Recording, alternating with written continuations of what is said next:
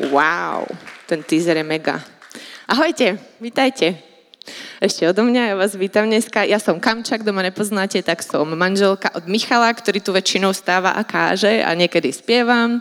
Ale dneska, ja neviem jak vy, ale ja mám pocit, že v tejto miestnosti je trošičku špeciálna atmosféra, tak jak Eliška prišla a díky za tú otvorenosť a díky za tú zraniteľnosť, že prichádzaš s tým, čím si prechádzaš, lebo verím tomu, že veľa z nás aj počas chvál niečo sme mohli cítiť, niečo sme mohli zažiť a možno je to pre teba niečo nové a netušíš, čo to je, ale to je církev, tu sa stretávame s Bohom a stretávame sa spolu a môžeme počúvať Jeho slovo a ja mám dneska príležitosť hovoriť na tému Boží pohľad, zaostreno na Boží pohľad. A ja milujem celú túto sériu, pretože to je niečo, čo potrebujeme robiť v našom živote každý jeden deň. Zaostrovať svoju pozornosť na väčnosť, na veci, ktoré nie sú z tohto sveta, ale potrebujeme to robiť každý jeden deň. Nie je to niečo, čo môžeme urobiť raz a tam to zostane. Potrebujeme to robiť znovu a znovu a znovu si to pripomínať. A ja chcem dneska hovoriť teda o Božom pohľade. Ale ešte predtým, jak začnem s kázaním, alebo s tým hlavným slovom, som si pre vás pripravila takú špeciálnu vložku kultúrnu, zábavnú. Nie, nebudem hovoriť vtipy. Ja som si vás pripravila zo pár memečiek z kresťanského prostredia, pretože si myslím, že v cirkvi sa môžeme aj zasmiať občas.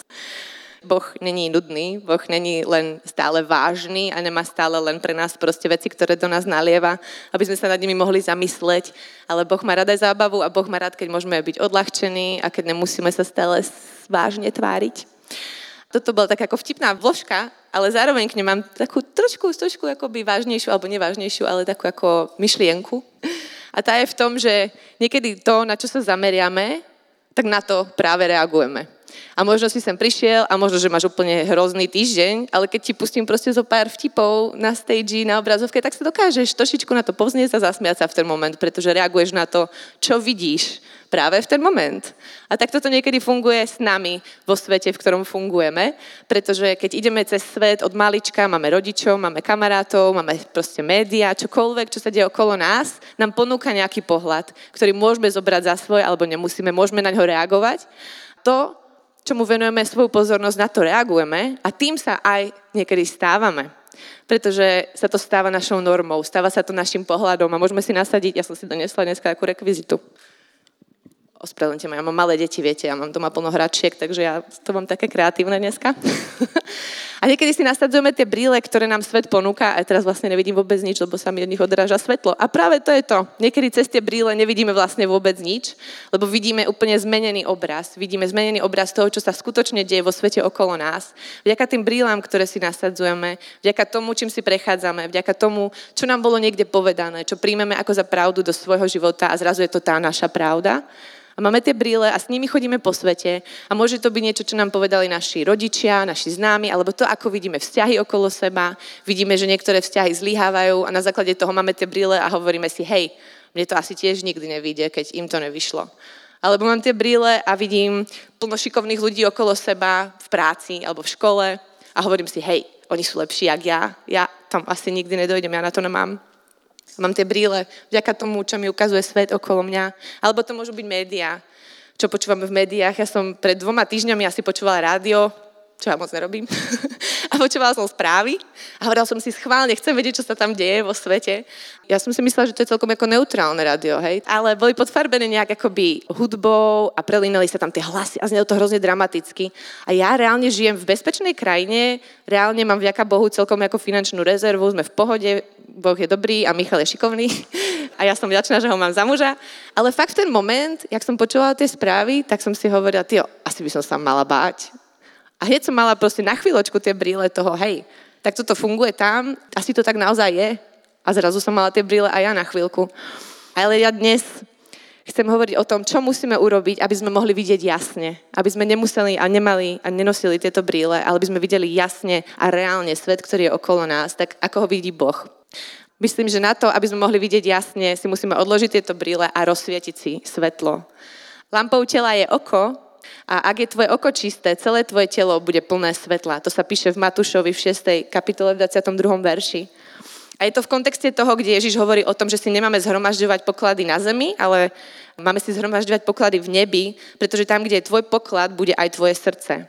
A tam sa píše, lampou tela je oko, ak je tvoje oko čisté, celé tvoje telo bude plné svetla, ak je tvoje oko špatné, celé tvoje telo bude temné. V tom je presne ten point. Potrebujeme Božie svetlo, aby sme mohli mať svoj pohľad zameraný na nebo.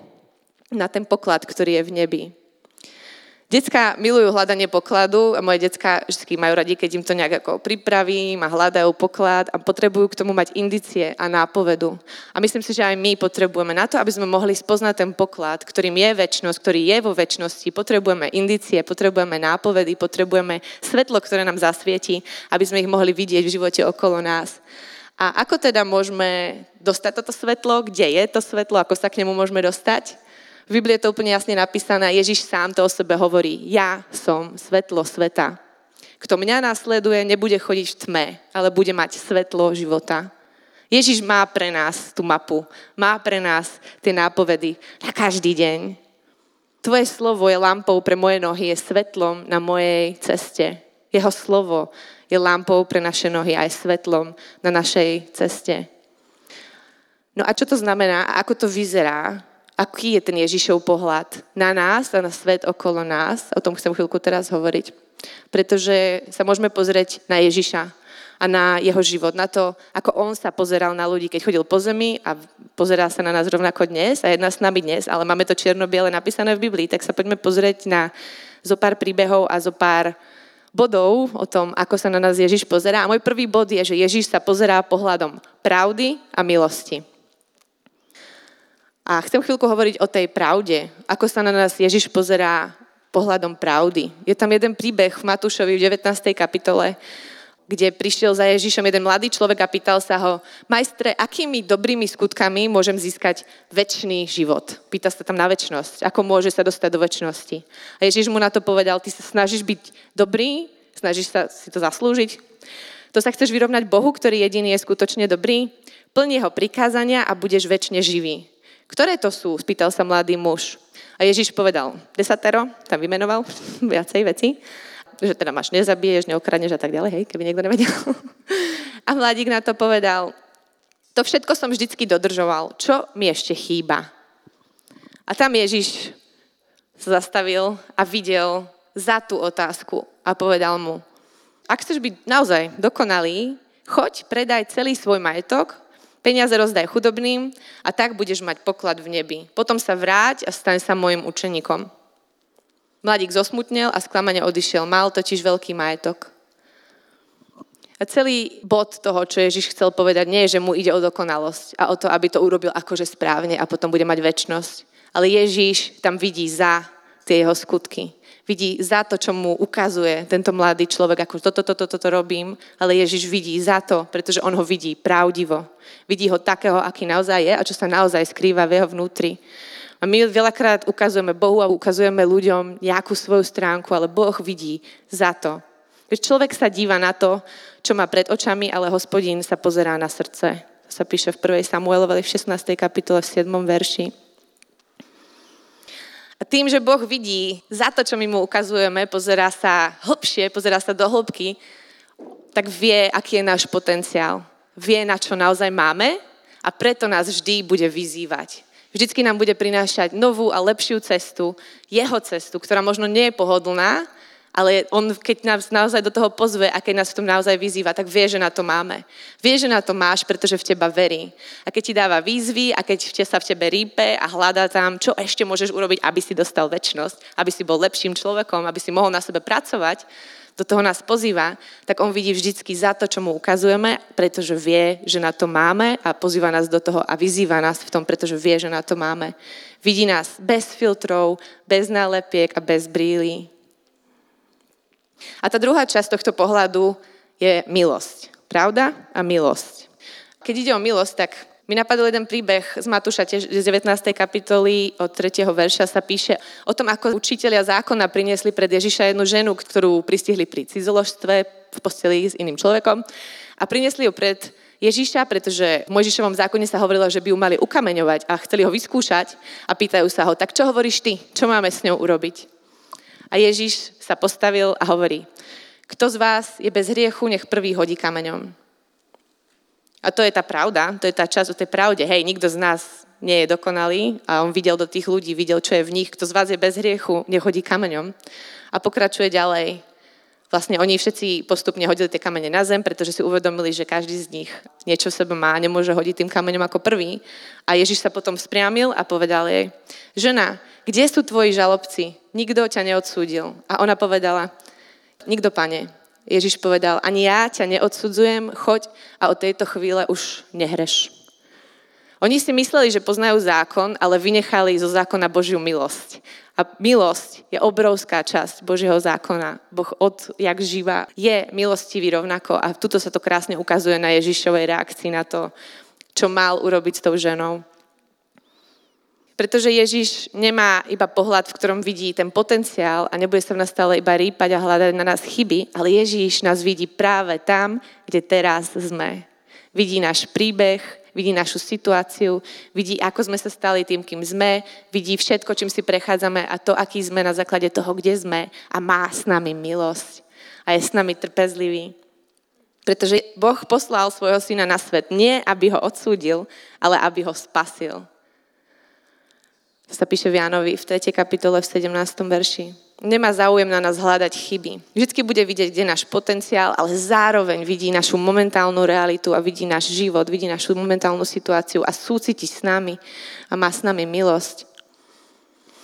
A preto som dala tieto dve veci dohromady do jedného bodu, pretože milosť a pravda sú akoby jedno oko bola pravda a jedno oko bola milosť. A takto sa na nás Ježiš pozera. Tými dvoma očami má kompletný obraz o nás. Keď sa na nás pozera jedným okom pravdy a jedným okom milosti, nedá sa to rozdeliť. A ja si myslím, že toto je úplne nádherná definícia jeho lásky k nám. Pretože keby som povedala láska, každý si predstaví niečo, jak láska pre neho vyzerá. Ale toto je Božia láska, že nás vidí pravdivo a zároveň nás vidí milostivo. A takto sa na nás pozera. Pretože zákon nám dal daný skrze Mojžíša, ale milosť a pravda sa stala cez Ježíša Krista. On je milosť a pravda a keď jeho nasledujeme, spoznávame milosť a pravdu do svojho života. A ďalší bod, o ktorom chcem hovoriť, je, že Ježíš sa pozerá z perspektívy väčšnosti. To je jasné, o tom je celá táto séria. Ale chcem, aby sme vedeli, čo to znamená. Prečo sa na nás Ježiš pozerá z perspektívy väčšnosti. My sa totiž snažíme zaostriť na Neho a snažíme sa zaostriť na väčšnosť. Lenže v 1. Korinským sa píše v 13. kapitole v 12. verši, teď totiž vidíme ako v zrkadle, nejasne, ale potom uvidíme tvárou v tvár. Teraz poznávam čiastočne, ale potom poznám plne, tak ako Boh pozná mňa. My sa snažíme zaostriť na jeho kráľovstvo, ale stále dostávame iba čiastočný obraz. O tom trošku hovoril Michal, keď hovoril, ak ste tu boli, alebo počuli to kázanie, hovoril o tom, jak máme nejaké puclíky a úplne nám to nevždy zapadá. Tak toto je ten prípad, pretože Boh sa pozerá z pohľadu väčšnosti. Ježiš sa pozerá z pohľadu väčšnosti. Bol pri stvorení sveta, bude pri jeho konci a vidí nás zvonku. Vidí celý obraz. Vidí plne a vidí ostro. A my vidíme iba svoj malý kúsok, svoje malé pucle a on vidí celý ten obraz. Neprekvapí ho to, čo vidí, pretože nás pozná, pozná nás od začiatku. Zase tak, ako o tom hovorila Verča, ona tam čítala celý vlastne čas z Biblie, kde sa hovorí o tom, jak budú ľudia chamtiví, sobeckí, domýšľaví, rúhaví a tak ďalej. Ježiš to vie, jeho to neprekvapuje, vie o nás, pretože sa na nás pozerá z tej perspektívy, kde vidí celý ten obraz. A vďaka tomu, že nás vidí z tejto perspektívy a pozerá sa na nás očami pravdy a milosti, vďaka tomu je jeho pohľad plný nádeje. A to je nádej, ktorá je úplne dokonalá, ktorá je nenahraditeľná ničím iným. Jeho nádej je skutočná a pravdivá. Vidí nás pravdivo, vidí nás s našimi chybami a reaguje na to tým, že za nás zomrel na kríži. Vidí nás s našimi chybami, vidí, že ho zrádzame, vidí od začiatku všetkých príbehov v Biblii, proste všetky tie zlyhania tých ľudí, vidí naše zlyhania a jeho reakcia je, že na to reaguje tak, že zomre za nás na kríži a dá svoj život za každého z nás, aby sme mohli byť s ním, aby tieto veci nestali medzi nami a ním. A v tom je tá nádej, pretože nás pozýva týmto, čo urobil, nás pozýva do väčšnosti s ním. A je to nádej, ktorá prekonáva každý strach, každú neistotu, každú bolesť, každé zranenie. V Jeremiašovi v 29. kapitole v 11. verši sa píše, veď ja poznám úmysly, ktoré s vami mám. Úmysly o pokoji a nie o zle, aby som vám dal budúcnosť a nádej. To je celá misia Ježiša, priniesť nám budúcnosť a nádej. Ježiš vidí celkový obraz a pozýva nás tento pohľad spoznávať. A tiež, v čom nás vyzýva, v čom je veľakrát tá najväčšia výzva v našich životoch, je mať tento pohľad pre ľudí okolo nás a mať ho pre svet okolo nás. Ježišov pohľad nie je iba iný druh bríly, nie je to iba nejaký filter, cez ktorý sa zase pozeráme, akože pravda, alebo milosť, alebo nádej. Ale Ježišov pohľad uzdravuje náš pohľad, uzdravuje naše oči, ktorými sa potom môžeme pozerať pravdivo na svet okolo seba. A keď poznáme jeho pohľad o nás, vieme, čo si myslí o nás, ako nás pozná, tak potom môžeme my pracovať na našom pohľade na svet okolo nás a na tom, čo vidíme my. Tak ako môžeme získať jeho pohľad? V 2. Korinským. Kto sa však zo svojej duchovnej biedy obráti k pánovi, tomu sa otvoria oči. Pán je duch a kde je duch pánov, tam už človek nie je otrokom zákona. V našej nezakrytej tvári sa odráža Božia sláva ako v zrkadle. Sami sa tak postupne stávame jeho obrazom, čím ďalej vernejším a krásnejším, ako nás jeho duch premieňa a pretvára. Potrebujeme si v prvom rade zasvietiť, potrebujeme poznať jeho slovo. Jeho slovo je svetlom pre naše nohy. On mi svieti, aby som videl jasne, Potrebujeme lepšie poznať jeho slovo, potrebujeme poznať Bibliu a my tu o tom hovoríme dosť často a ja to budem hovoriť znovu, pretože môj život, jak sme mali sériu, môj život je moja zodpovednosť. Platí. A my potrebujeme sa postaviť zodpovedne k tomu, ako spoznávame Božiu pravdu o našom živote tým, že budeme spoznávať Jeho slovo a potrebujeme študovať a môžeme to študovať rôznymi spôsobmi. A určite to nie je verš na deň, určite to nie je verš na rok, ale je to naozaj do hĺbky študovať Jeho slovo, pretože keď budeš čítať Bibliu a budeš čítať tie príbehy zo Starého zákona, zistíš, že tí ľudia boli úplne rovnakí, ako sme my a zistíš, že tá istá nádej, ktorá tam bola pre nich, je tam pre teba. Je tam pre každého jedného z nás. Ak zostanete v mojom slove, ste opravdu mojimi učeníkmi. Spoznáte pravdu a pravda vás vyslobodí. Ján 8.32. A druhá časť, druhá vec, ktorú musíme urobiť preto, aby sme mohli dostať Boží pohľad, je, že bez viery to nepôjde. Potrebujeme prijať fakt, že nie na všetko je logické vysvetlenie, keď ide o Božie kráľovstvo. Pretože jeho kráľovstvo nie je vidieť. Takže na to nebude veľakrát logické vysvetlenie, niečo, čo môžeme uchopiť a vidieť. Ale viera funguje ako také lepidlo na tie pucle, ktoré postupne dostávame, keď poznávame jeho slovo. Tak viera je akoby taký náhľad z väčšnosti. Niekoho ho dostaneme na chvíľu, ale to je ten moment, kedy my sa môžeme rozhodnúť, či ho uchopíme ten moment a či uveríme. A či sa naozaj do toho pustíme a urobíme ten odvážny krok viery. A uveríme tomu, čo nám Boh hovorí o nás a o svete okolo nás. Je to pohľad z väčšnosti. A v Biblii sa píše, že bez viery nie je možné sa Bohu páčiť. Bez viery to proste nefunguje. Vzťah s Bohom bez viery nefunguje, neexistuje. Keď sa snažíme všetko pochopiť iba hlavou a racionálne, vždy prídeme na koniec. A Boh chce dnes uzdraviť náš zrak. Teraz by som chcela dať chvíľku, kedy budeme môcť sami reflektovať v sebe, čo je ten Boží pohľad pre mňa, alebo čo sú tie brýle, ktoré mám nasadené, ako sa ja pozerám na seba a môžeme dovoliť Bohu, aby uzdravoval náš zrak.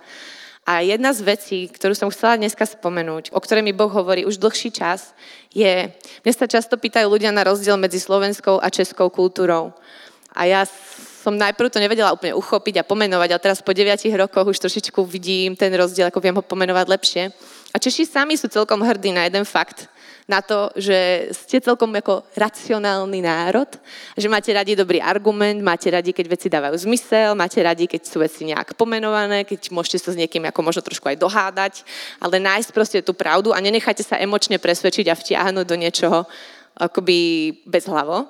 A to je skvelé, to je úplne super vec a to nás učí aj Biblia. Logicky rozmýšľať, kriticky rozmýšľať, nebrať všetko len tak, ako je nám to proste postavené na stôl pred nami. To je super vec. Ale problém je, keď sa z racionality stáva cynizmus. Keď ideme racionálne negatívne do rozhodovania alebo do premýšľania. A to je jedna z vecí, ktorú by som dneska chcela pomenovať, pretože cynizmus je opak viery. Cynizmus je niečo, čo nás brzdí v živote s Bohom a v ceste za ním. A možno, že si niekde na tej ceste a možno, že si už tak tesne pred tým jedným krokom, ktorý potrebuješ spraviť, ale máš tam proste v hlave, hej, To úplne nedáva zmysel. Hej, ako nemám odpovede na všetky otázky. Hej, a čo tam moja skúsenosť pred desiatich rokov tam v tej cirkvi? A teraz si tu, ale tušíš, že ťa Boh volá hlbšie. Tušíš, že tam je niečo viac.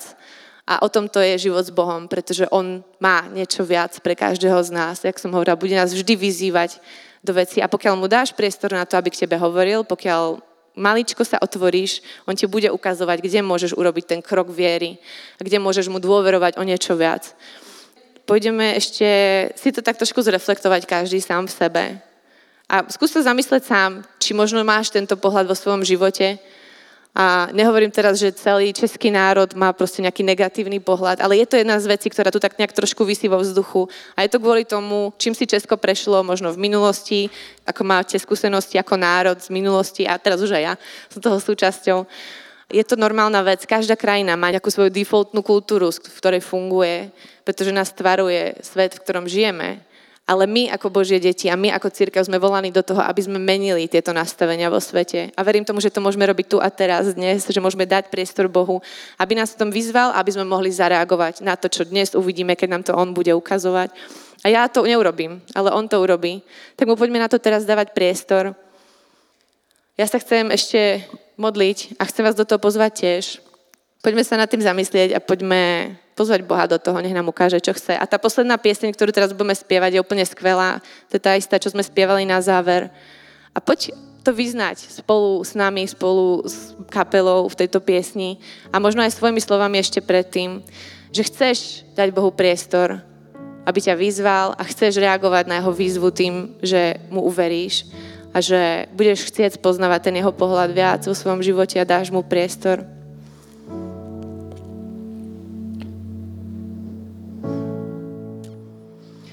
Ježiš, tak ja ti ďakujem za príležitosť, ktorú nám dávaš, že ťa môžeme spoznávať lepšie a že môžeme byť teraz tu a verím tomu, že každý človek, ktorý tu je, je tu preto, že sa sám rozhodol, že chce byť na tomto mieste a chce vedieť viac o tebe, pretože tuto to je celé o tebe, Ježiš. O tom, že upierame svoj zrak na teba, chceme ťa spoznávať lepšie. A ja teraz ťa pozývam, Bože, aby si hovoril ku každému na tomto mieste, aby si hovoril ku mne, aby si hovoril k ľuďom, ktorí sem prišli možno s postojom, hej, poďte mi ukázať, alebo show up. Ukáž, Bože, čo dokážeš. Kto si. Možno sú tu ľudia, ktorí v teba neveria, ktorí majú pred sebou tak trošku ten filter toho cynizmu. A ja sa modlím, Ježiš, aby dneska si nás oslobodzoval vo svojej pravde, aby si zjavoval svoju pravdu na tomto mieste, aby si nás pozýval do hlbšieho vzťahu s tebou. A my chceme zareagovať tým, že ti na to dáme priestor a že ti povieme svoje áno. A chceme meniť toto nastavenie v tejto krajine, pretože tam, kde je viera a tam, kde je tvoj duch, tam je sloboda. My potrebujeme Tvoju slobodu, potrebujeme Tvoju radosť, potrebujeme Tvoju nádej, Ježíš. A nielen pre nás, ale pre svet okolo nás. A pokiaľ my sami ho budeme brzdiť pre seba, Ježíš, pokiaľ my sami budeme brzdiť Tvoj pohľad v nás, pokiaľ budeme brzdiť nádej, ktorú nám dávaš, tak nebudeme môcť dávať ani svetu okolo nás.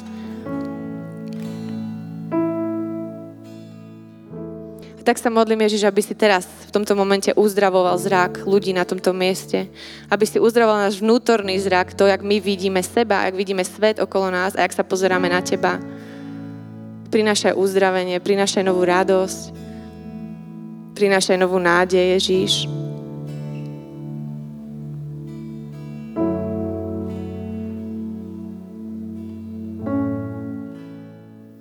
Upierame svoj zrak na teba. Chceme ťa poznať lepšie, osobne a ísť do hĺbky s tebou a vedieť priamo od teba, čo si myslíš, čo vidíš. Amen.